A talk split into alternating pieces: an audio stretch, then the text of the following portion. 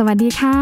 ขอต้อนรับท่านผู้ฟังทุกท่านนะคะ เข้าสู่รายการ Science Tech Weekly Update ค่ะ สัปดาห์นี้นะคะ จะพาทุกท่านไปดูภารกิจการเปิดตัว DART ของ NASA นะคะ เพื่อเปลี่ยนวงโคจรของดาวเคราะห์น้อย ขนาด 140 เมตร ให้เบี่ยงวงโคจรไกลจากโลกในอนาคตค่ะ รวมไปถึงความเคลื่อนไหวในแวดวง Metaverse นะคะที่ตอนนี้เขาบอกว่า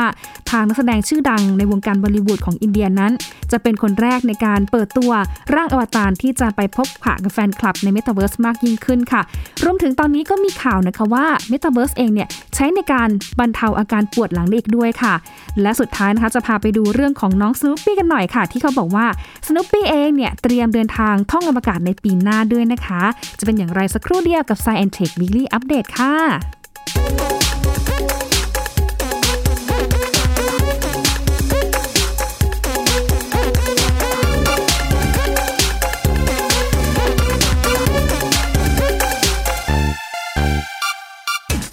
เป็นที่ฮือฮากันมาตั้งแต่ 1-2 สัปดาห์ที่ผ่านมาแล้วนะคะ เกี่ยวกับเรื่องของภารกิจ DART Double Asteroid Redirection Test ค่ะ ที่เป็นภารกิจเปลี่ยนวงโคจรของดาวเคราะห์น้อย ไดโมฟอสขนาด 140 เมตร ให้มีการเบี่ยงวงโคจรให้ไกลจากโลกนะคะ หลังจากที่ทางนาซาเนี่ยคาดการว่า ในอนาคตเอง ดาวเคราะห์น้อยดวงนี้อาจจะขยับเข้ามาใกล้โลกมากขึ้น ที่ระยะ 6 ล้าน8แสนกิโลเมตร และคาดว่าในอีกประมาณ 100 ปีค่ะ ดาวเคราะห์น้อยดวงนี้เองก็อาจจะขยับเข้ามาใกล้โลก ในระยะที่อาจจะเกิดอันตรายอีกได้นะคะก็เลยเป็นการทดลองส่งยานอวกาศหรือว่าส่งโพรบนี่ยแหละค่ะ ขึ้นไปชนกับดาวเคราะห์น้อยดวงนี้ เพื่อดูซิว่าจะเกิดอะไรขึ้น หลังจากที่ส่งยานไป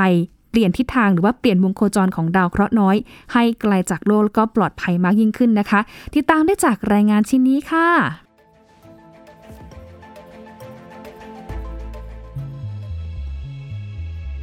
คุณผู้ชมคะในเร็วๆนี้นะคะ เราอาจจะได้เห็นหน้าตาของโปรเจกต์ใหญ่ของ NASA ค่ะ ที่เขาเรียกว่าเป็นโปรเจกต์ DART นะคะ Double Asteroid Redirection Test ค่ะ ก็คือเป็นภารกิจที่เขาใช้ชื่อเท่มาก ๆ เลยนะคะ โดยเขาเรียกตัวเองว่าเป็นภารกิจ Planetary Defender ค่ะ หรือว่าภารกิจในการปกป้องโลกพิทักษ์โลกนั่นเองนะคะ ซึ่งภารกิจของโครงการ DART นี้ค่ะ ก็คือจะมีการส่ง probe หรือว่าส่งยานอวกาศนะคะ ขนาดน้ำหนักเนี่ย500 กิโลกรัมค่ะ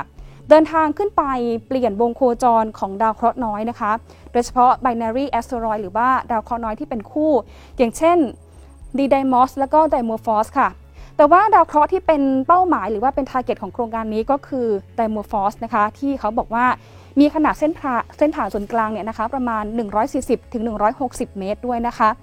โดยหน้าที่ของตัวโพรบเนี่ยค่ะก็จะเดินทางนะคะไป ชนแล้วก็ไปสะกิดผิวดาวนะคะ เพื่อที่จะเปลี่ยนให้ดาวนั้น เปลี่ยนวงโคจรแล้วก็หันเหได้ไกลมากขึ้นค่ะ Double Asteroid Redirection Test โครงการของ John Hopkins Applied Physics Laboratory หรือ APL ที่สนับสนุนโดย NASA เป็นภารกิจที่จะส่งยานอวกาศ ไปทดลองชนการเปลี่ยนวงโคจรของดาวเคราะห์น้อย ด้วยการใช้พลังงานจน คือการส่งยานไปชนดาวเคราะห์น้อย ในทิศทางตรงกันข้ามของวงโคจรของดาว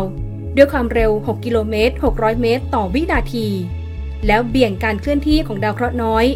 ด้วยการใช้เทคโนโลยีหลายอย่าง ถ้ามาดูเทคโนโลยีของโพรบหรือว่ายานอวกาศของภารกิจดาร์ตเนี่ยนะคะ ก็ถือว่าน่าสนใจมาก ๆ ค่ะ โดยเฉพาะกล้องนะคะที่เขาบอกว่าเป็นกล้องราโก้ค่ะ ใช้ในการนำทาง ซึ่งกล้องตัวนี้นะคะก็บอกว่ามีความละเอียดสูง ใช้ในการส่องดูพิกัดของดาวนำทางด้วยนะคะ ทีนี้พอไปถึงเป้าหมายค่ะ ตัวกล้องดาโก้นี้นะคะ ก็จะทำหน้าที่ในการส่องเลยค่ะว่า พื้นที่ทางธรณีวิทยาของดาวในจุดไหน เหมาะในการพุ่งชนของตัวยานด้วยค่ะนอกจากกล้องความละเอียดสูงแล้วนะคะ ยังมีเทคโนโลยีติดตามหลายอย่าง ไม่ว่าจะเป็นดาวเทียมน้อยและเซียคิว ทำหน้าที่แยกตัวจากยานก่อนที่จะพุ่งชน เพื่อถ่ายภาพภารกิจรายงานก่อนและหลังการพุ่งชนค่ะ มีแผงโซลาร์เซลล์ที่กางออกมาทั้งสองข้าง ที่จะคอยป้อนพลังงานให้ยานอย่างเต็มที่ รวมถึงระบบนำทาง GNC ด้วย ภารกิจนี้นะคะถือเป็นการเตรียมการทดลองส่งยานอวกาศไปชนดาวเคราะห์น้อย Dimorphos ขนาด 140-160 เมตร ที่โคจรรอบดาว Didymos ขนาด 780 เมตร ดาวทั้งสองดวงค่ะ เป็นดาวเคราะห์น้อย ระบบคู่ ถูกค้นพบในเดือนเมษายนในปี 1996 สำหรับภารกิจ DART นะคะ เตรียมปล่อยตัวในวันที่ 24 พฤศจิกายนนี้ด้วยจรวด Falcon 9 ของ SpaceX จากฐานทัพอากาศ Vandenberg รัฐแคลิฟอร์เนีย ก่อนที่ยานจะแยกตัวออกมาจากจรวดปล่อย แล้วเดินทางรอนแรมไปในอวกาศประมาณเกือบ 1 ปีค่ะ โดยยานจะไปสกัดกั้นดวงจันทร์ Dimorphos ในปลายเดือนกันยายนในปี 2022 โดยจุดที่จะชนเพื่อเบี่ยงวงโคจรนั้น อยู่ห่างจากโลกประมาณ 11 ล้านกิโลเมตร เพื่อเบี่ยงให้ไกลจากโลกมากขึ้นเป็นการสกัดดาวดวงนี้ก่อนที่จะโคจรเข้าใกล้โลก ระยะ 6 ล้าน8แสนกิโลเมตร หลังจากที่นาซาคาดการว่า ดาวเคราะห์น้อยดวงนี้ อาจเฉียดเข้าใกล้โลกมากขึ้น ในระยะอันตรายอีก 100 ปีข้างหน้าค่ะ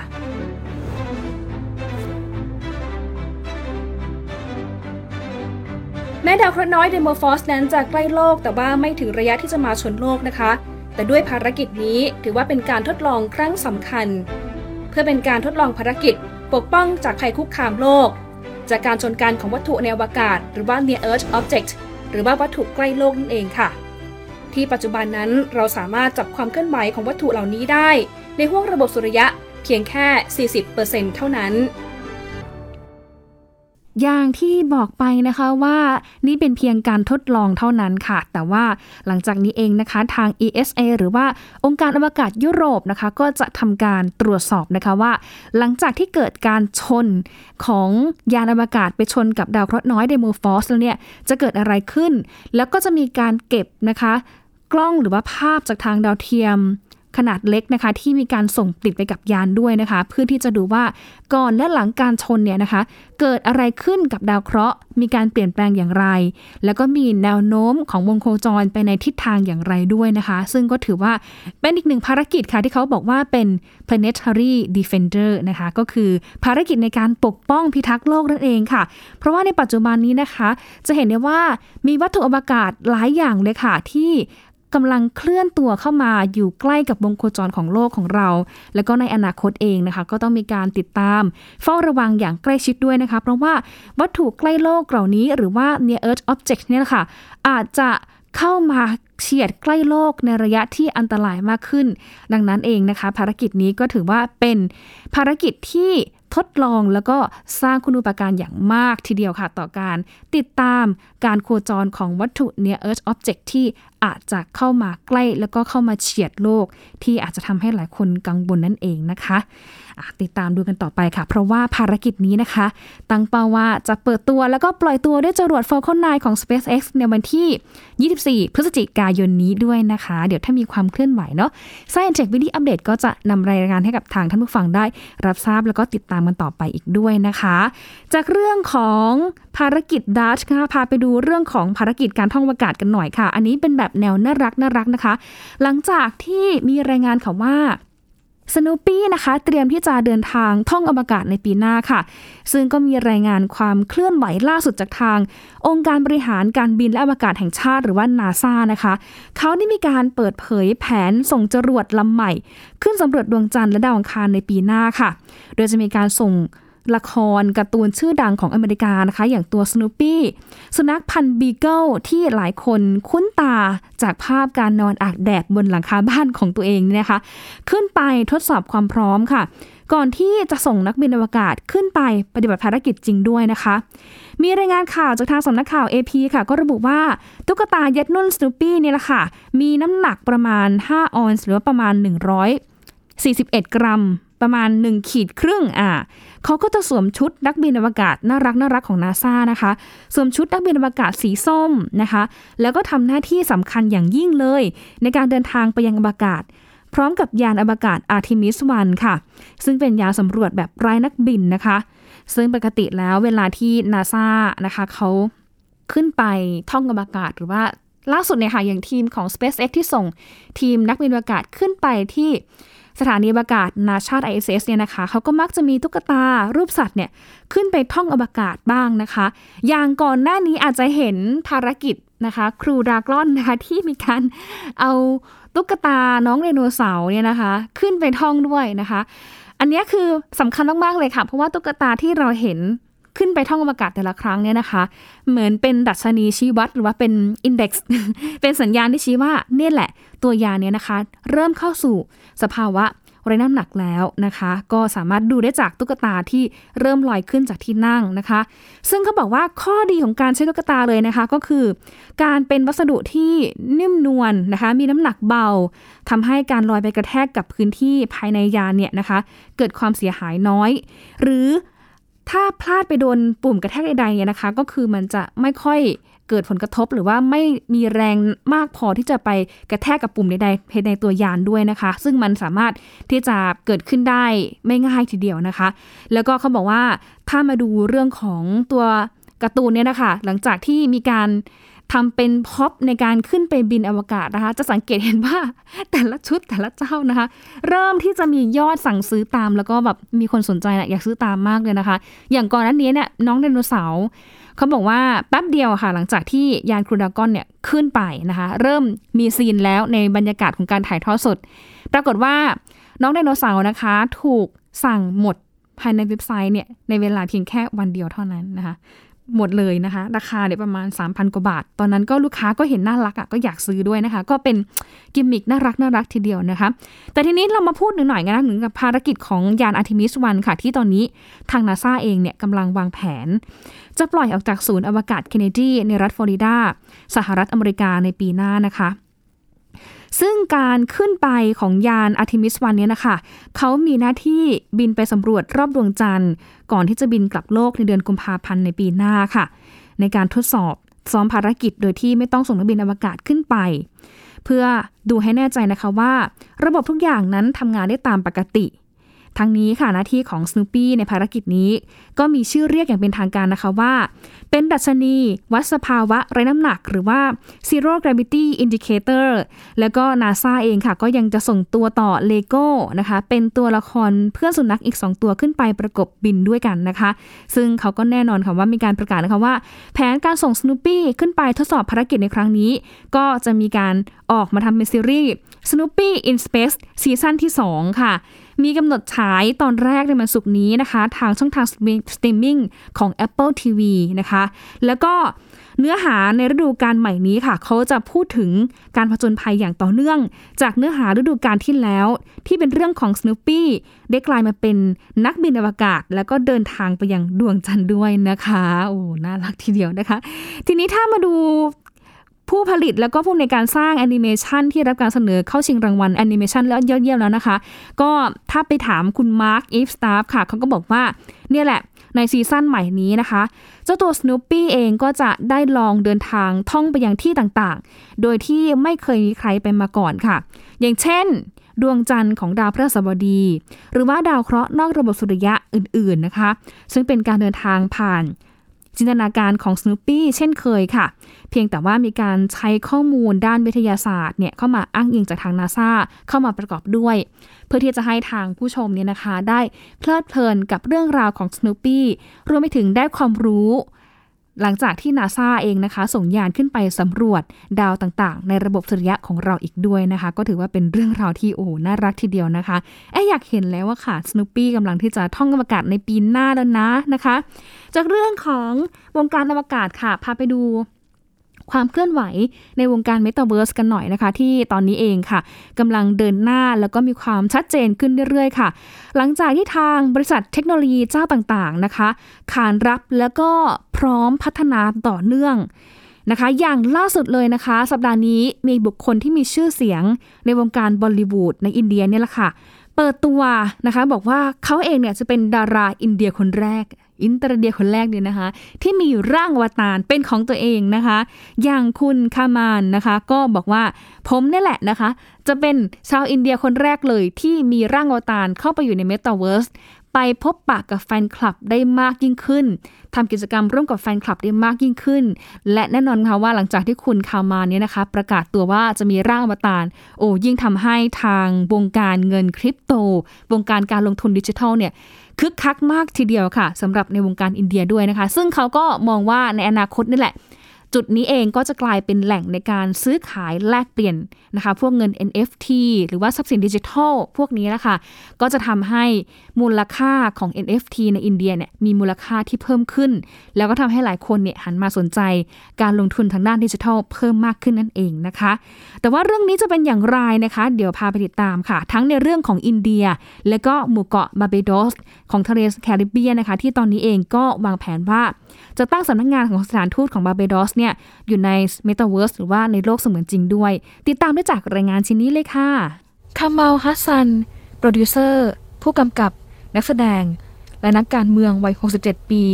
ตั้งเป้าที่จะเป็นดาราอินเดียคนแรก ที่มีร่างอวตารดิจิทัลเป็นของตัวเองในโลกเมตาเวิร์สค่ะ โดยเขาประกาศที่จะเข้าสู่โลกดิจิทัล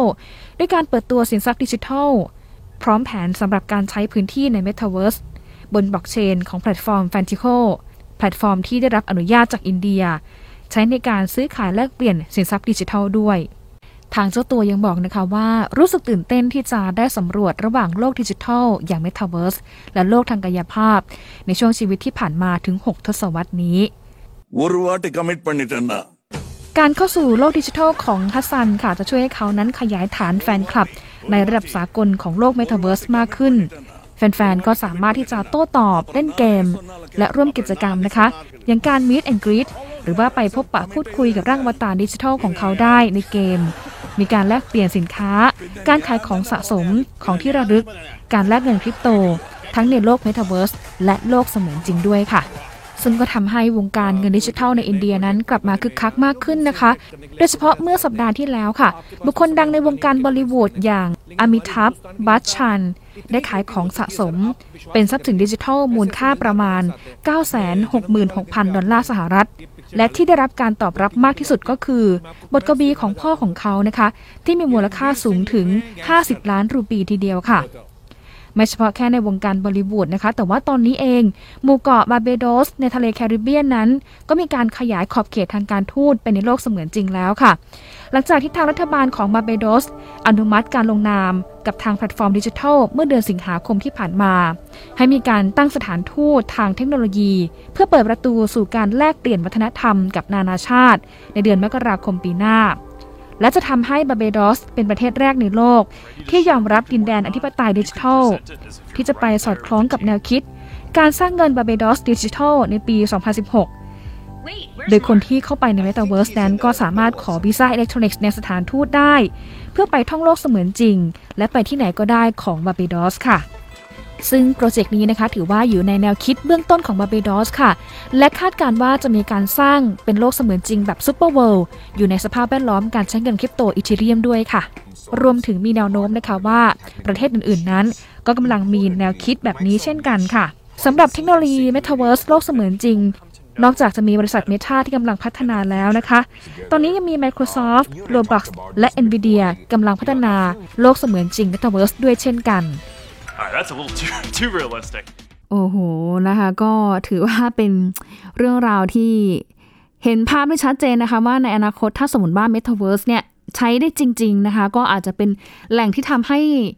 ดาราชื่อดังนะคะ อย่างคุณคามันฮัสซานเนี่ยนะคะ ได้ไปพบปะกับแฟนคลับมากขึ้น ขยายฐานแฟนคลับได้มากขึ้นทีเดียวนะคะ ก็ถือว่าเป็นอีกเรื่องหนึ่งที่ต้องน่าจับตามองค่ะ เพราะว่าตอนนี้เองก็มีรายงานนะคะว่า คุณอามิทาฟเองเนี่ยนะคะเขามีการไปประมูลนะคะ เป็นเหมือน art ดิจิทัลนะคะ เป็นเหมือนแบบทรัพย์สินดิจิทัลที่เป็นศิลปะ แล้วไปประมูลเนี่ยปรากฏว่ามีคนเนี่ยมาประมูล งานศิลปะของเขาซึ่งเป็นบทกวีของคุณพ่อเนี่ยนะคะ ได้ไปประมาณโอ้โหล้านหนึ่งล้านดอลลาร์สหรัฐนะคะ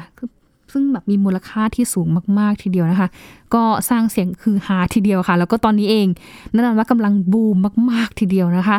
อะนอกเหนือจากเรื่องของวงการ Metaverse ในอินเดียค่ะ ข้ามฝั่งไปหน่อยนะคะ ไปฝั่งทั้งจีนแล้วก็อเมริกาค่ะ เพราะว่า มื่อช่วงวันจันทร์ที่ผ่านมานะคะ ก็มีรายงานว่าทางท่านประธานาธิบดีโจไบเดนท่านก็ได้เซ็นอนุมัติ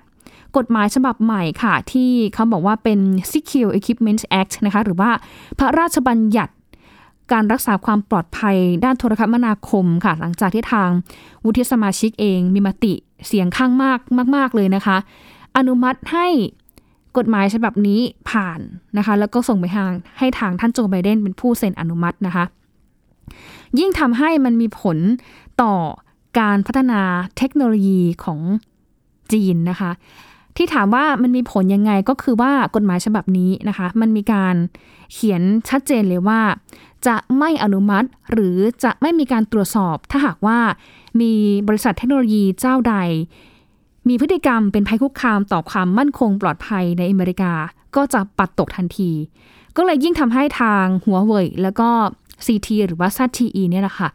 ตกอยู่ในที่นั่งลำบากนะคะ เพราะว่าตอนนี้เองก็ถูกบีบอย่างหนักเลย กับกรณีของการทำธุรกิจในพื้นที่ของอเมริกาด้วยนะคะ ล่าสุดตอนนี้ก็ได้ข่าวว่ากำลังที่จะเริ่มมีเทคโนโลยีโทรคมนาคมบางส่วนของจีนเองเนี่ยกำลังที่จะเคลื่อนไหวเกี่ยวกับเรื่องนี้อยู่เช่นกันนะคะ แต่ทีนี้พาย้อนไปดูกันหน่อยค่ะว่า หลังจากที่ทางท่านโจไบเดนเซ็นแล้วเนี่ย จะเกิดอะไรขึ้นกับบริษัทโทรคมนาคมของจีนทั้งสองเจ้านี้ ติดตามได้จากรายงานค่ะ and the federal government's history of discriminatory housing practices and policies. สำนักข่าวรอยเตอร์สรายงานนะคะว่า ประธานาธิบดีสหรัฐอเมริกานายโจไบเดน ลงนามในกฎหมายฉบับใหม่ ซึ่งเป็นการจำกัดการทำธุรกิจของบริษัทเทคโนโลยีของจีน ไม่ว่าจะเป็นหัวเว่ยและซีที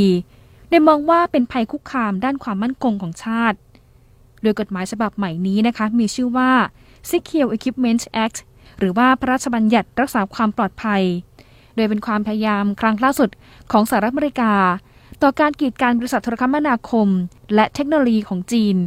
หลังจากสมาชิกวุฒิสภา มีมติลงความเห็นด้วยคะแนนเสียง 420 ต่อ 4 คะแนน เมื่อช่วงปลายเดือนตุลาคมที่ผ่านมาค่ะ โดยสหรัฐนั้นมองว่า บริษัทโทรคมนาคม และเทคโนโลยีของจีน ถือเป็นภัยคุกคามด้านความมั่นคง เมื่อเป็นเช่นนั้น สหรัฐจำเป็นต้องจำกัดการเข้าถึง การขอใบอนุญาตประกอบธุรกิจด้วยสำหรับการลงนามในกฎหมายฉบับใหม่นี้นะคะ เป็นการลงนามก่อนที่ประธานาธิบดีโจไบเดนผู้นำอเมริกา จะพบกับประธานาธิบดีสีจิ้นผิง ผู้นำจีน ในการประชุมสุดยอดในรูปแบบเวอร์ชวลทางไกล เพื่อพูดคุย ประเด็นการดำเนินกิจการ เพื่อผลประโยชน์ของแต่ละชาติในวันพรุ่งนี้ หรือวันจันทร์ตามเวลาอเมริกา ท่ามกลางความตึงเครียดเกี่ยวกับการค้า สิทธิมนุษยชน และกิจกรรมทางการทหาร สำหรับกฎหมายใหม่ที่จะมีขึ้นนะคะกำหนดให้ทาง Federal Communications Commission หรือว่า FCC ซึ่งเป็นคณะกรรมการกำกับโทรคมนาคมของรัฐบาลสหรัฐ ไม่ต้องตรวจสอบ หรืออนุมัติคำขออนุญาตใด ๆสำหรับอุปกรณ์ที่มีความเสี่ยงต่อความมั่นคงของชาติอีกต่อไป ซึ่งเป็นผลให้กิจการของหัวเว่ยและ CT ถูกกีดกันทางการค้า และไม่สามารถสร้างเครือข่ายในอเมริกาได้อีกต่อไปขณะที่เบรนดันคาร์กรรมธิการ FCC ระบุนะคะว่า ทางคณะกรรมาการ ได้อนุมัติใบสมัครกว่า 3,000 รายการจากหัวเว่ยตั้งแต่ปี 2018 ซึ่งกฎหมายฉบับใหม่จะช่วยสร้างความมั่นใจในการไม่อนุมัติอุปกรณ์ที่ยังไม่ปลอดภัย ไม่ว่าจะเป็นจากบริษัทหัวเว่ยและซีที ที่ไม่สามารถแทรกลงในเครือข่ายการสื่อสารโทรคมนาคมของอเมริกาได้อีกต่อไปด้วย ซึ่งในเดือนมีนาคมที่ผ่านมานะคะ ทาง FCC ได้กำหนดให้บริษัทจีนทั้ง 5 แห่งเป็นภัยคุกคามต่อความมั่นคงของชาติ ภายใต้กฎหมายปี 2019 ที่เน้นการปกป้องเครือข่ายการสื่อสารของอเมริกาที่นอกจากหัวเว่ยและ CT แล้วนะคะ ยังมี h y d r a Communications ของจีนหังโจ Hikvision Digital Technology จำกัด และเจอเจียงต้าหัว เทคโนโลยีจำกัดของจีนด้วย ซึ่งต่อมาในเดือนมิถุนายนที่ผ่านมานะคะ ทาง FCC ลงมติเป็นเอกฉันมีแผนที่จะห้าม อุปกรณ์ในเครือข่ายโทรคมนาคมของสหรัฐ สร้างเครือข่ายร่วมกับบริษัทเทคโนโลยีจีนเหล่านี้ด้วย โดยการลงคะแนนในครั้งนั้นก่อให้เกิดความไม่พอใจ ต่อรัฐบาลปักกิ่งเป็นอย่างมาก โดยรัฐบาลปักกิ่งย้ำว่าสหรัฐไม่มีหลักฐานใด ยังคงใช้ความมั่นคงของชาติ และอำนาจรัฐ ในการปราบปรามบริษัทจากจีนด้วย การออกกฎหมายใหม่นะคะตอกย้ำการจำกัดการค้า หลังจากที่เดือนที่แล้วค่ะ ทาง FCC ลงมติเพิกถอนใบอนุญาตให้บริษัทย่อยของ China Telecom โดยอ้างถึงความกังวลด้านความมั่นคงของชาติด้วยสำหรับประเด็นล่าสุดค่ะในขณะนี้ทางหัวเว่ยและทาง TC นั้น ปฏิเสธที่จะให้ข้อมูลเพิ่มเติมในเรื่องนี้ และยังไม่มีความเคลื่อนไหวใด ๆ เกิดขึ้นด้วย โอ้โห ก็ถือว่าเป็นการเซ็นอนุมัติกฎหมายนะคะที่ ตึงเครียดนะคะ ก่อนที่จะไปพบกับทางท่านผู้นำสีจิ้นผิงของจีนนะคะ แต่ว่าล่าสุดเองก็ดูเหมือนว่าท่าทีของทั้งสองชาติ ก็มีบางส่วนที่ผ่อนคลาย แล้วก็บางส่วนเองที่ยังคงตึงเครียดอยู่นะคะ ก็ติดตามกันดูต่อไปแล้วกันค่ะว่า หลังจากนี้นะคะ จะมีการอุทธรณ์ของทางหัวเว่ยแล้วก็ของทางซีทีด้วยหรือไม่นะคะเพราะว่าตอนนี้เองล่าสุดมีรายงานเข้ามาว่าไชน่าเทเลคอมที่เจอมาตรการกดดันแบบนี้ ก็กำลังที่จะเตรียมขออุทธรณ์นะคะ ขอให้ศาลเอง พิจารณา การระงับยับยั้งการดำเนินการของทาง FCC ด้วยนะคะเนื่องจากว่าจะมีผลต่อการทำธุรกิจในพื้นที่ของอเมริกานั่นเองค่ะ อย่างที่เกริ่นไปนะคะว่าตอนนี้เองค่ะอเมริกานะคะกำลังที่จะเตรียมนะคะ ดูแลเรื่องความปลอดภัยด้านการสื่อสาร แล้วว่าตอนนี้เองก็มีการพัฒนาเดินหน้า เทคโนโลยีเสมือนจริงด้วยนะคะ อย่างล่าสุดค่ะเขาบอกว่าตอนนี้นะคะ FDA ของอเมริกา หรือว่าออยของอเมริกานี่แหละค่ะอนุมัติใช้ระบบเทคโนโลยีโลกเสมือนจริง หรือว่า virtual reality ลดอาการปวดหลังส่วนล่างค่ะ หลังจากที่ผลการตรวจสอบกับคนไข้นะคะเพราะว่าเทคโนโลยีดังกล่าวนั้นช่วยลดภาวะอาการลดลงได้ตามรายงานของรอยเตอร์สค่ะ ซึ่งเขาบอกว่าอุปกรณ์นะคะที่มีการเรียกว่า is VRX นะคะ เป็นการผนวกเทคโนโลยีเสมือนจริง มาประยุกต์เข้ากับการบำบัดพฤติกรรม และก็วิธีการอื่น ๆ ที่เกี่ยวข้อง เพื่อที่จะช่วยลดภาวะอาการปวดหลังส่วนล่างค่ะ แล้วก็การอนุมัติในครั้งนี้ก็สามารถทำให้รักษาอาการปวดหลังของอุปกรณ์ต่าง ๆ แล้วก็สามารถเอาไปใช้ที่บ้านได้นะคะ อุปกรณ์ is VRX เนี่ยประกอบไปด้วยชุดแว่นตา VR อุปกรณ์การควบคุม เครื่องตรวจจับการหายใจที่ใช้สำหรับการฝึกการหายใจ โดยการรักษาการปวดหลังด้วยเทคโนโลยี VR ดังกล่าวด้วยนะคะ ต้องใช้อุปกรณ์ต่อเนื่อง 56 ครั้ง ครั้งละ 2-16 นาที แล้วก็รวมระยะเวลาระยะเวลารักษาเนี่ยนะคะนานประมาณ 8 สัปดาห์ค่ะ ซึ่งเขาก็บอกว่าจากการทดลองกับคนไข้ประมาณเกือบ 180 คนนะคะพบว่า 65%เลยค่ะมีอาการปวดลดลงนะคะ คือปวดให้คะแนนเพนสกอร์นะคะ ลดลงเนี่ย มากกว่า 30%ด้วยนะคะ แน่นอนค่ะว่าตอนนี้เองกำลังอยู่ในระหว่างการพัฒนาอยู่นะคะ แล้วก็จะสามารถใช้ในเรื่องของการลดความเจ็บปวดรุนแรง หรือว่าลดความเจ็บปวดก่อนคลอดบุตรก็ได้นะคะ เพื่อที่จะป้องกันปัญหาการไม่สบายหรือว่าปัญหาการไม่สุขสบายจากการปวดหลังนะคะ ของผู้ที่มีปัญหาทางด้านกล้ามเนื้อนะคะ ก็สามารถที่จะใช้เทคโนโลยีเข้ามาช่วยลดการปวดหลังนั่นเองนี่เป็นเรื่องที่น่าสนใจมากๆนะคะว่า เอ VR เนี่ยก็มาช่วยในด้านการแพทย์ โดยเฉพาะการปวดได้อีกด้วยนะคะเราตามกันต่อไปนะคะ ว่าจะมีความคืบหน้าอย่างไรด้วยค่ะ และทั้งหมดนี้คือรายการ Science Tech Weekly Update นะคะ วันนี้ต้องลาทุกท่านไปก่อนค่ะหมดเวลาแล้วค่ะ สวัสดีค่ะ